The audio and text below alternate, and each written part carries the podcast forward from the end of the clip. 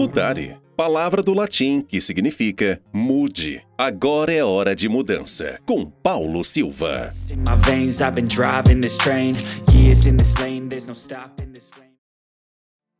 Você é o ponto fraco de Deus. Tudo que Jesus fez foi direcionado para você. Você é o centro do coração de Deus. Não, pera. Olá, olá a todos vocês que me escutam nesse exato momento, nesse quinto episódio do Mutare. Desconsidere esse começo, é uma brincadeira. Não faço dessas frases a minha frase. Eu tenho certeza que você já escutou essa frase de algum pregador coach por aí. Mas não faço dessas frases a minha frase. Eu foi só mais uma brincadeira. Para dar já esse tchan, para dar já esse começo para essa nova série de mensagens desse mês de março sobre valor. Finalizamos na semana passada uma série de mensagens, uma série de palavras rápidas sobre influência, e nesse mês falaremos sobre valor, que eu acho que é muito importante em nossa geração hoje. Uma geração que se sente desvalorizada, que não vê valor em si, e nós falaremos e conversaremos um pouco sobre isso. Mas antes, vamos lá para o texto de Isaías 43, o versículo 1. Diz o seguinte: Porém, agora, assim diz o Senhor que te criou, ó Jacó.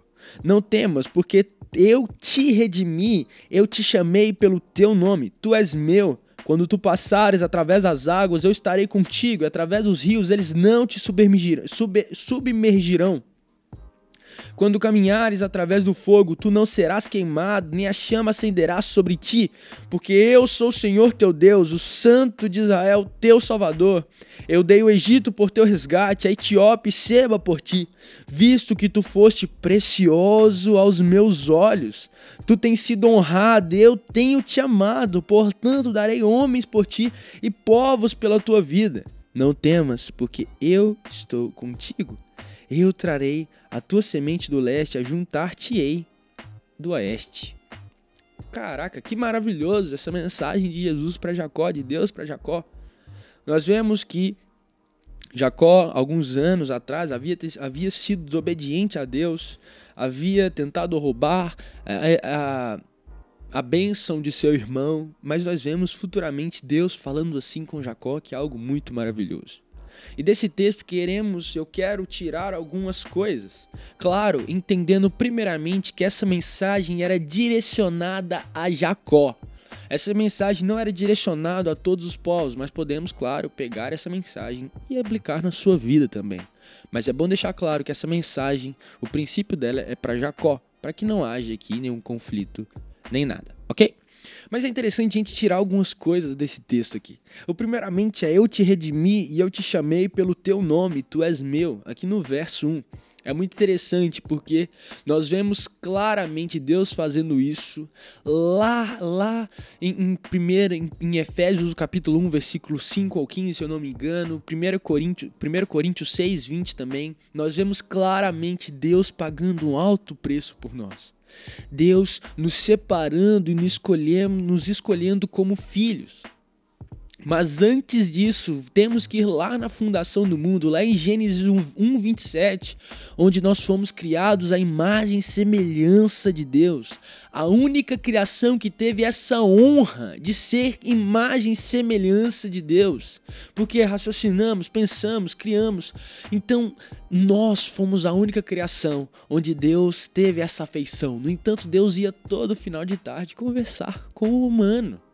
Então nós vemos um humano que era muito amado por Deus, um humano separado por Deus. Não apenas aí, mas após a queda, vemos Deus novamente separando um povo, que é Israel, depois Judá, depois os judeus. Então nós vemos um Deus que se relaciona com o humano e olha com o humano com esses olhos preciosos, como diz aqui no versículo 4. Fomos comprados, você é criatura, eu sou criatura. Nós não merecíamos, mas fomos adotados como filhos.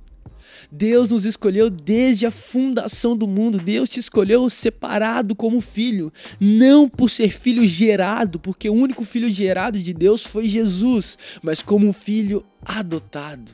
Ele te adotou como filho uma criatura, um ser que não precisa, não precisa, não, é precisa sim, mas não é merecedor, não merece nem um por cento.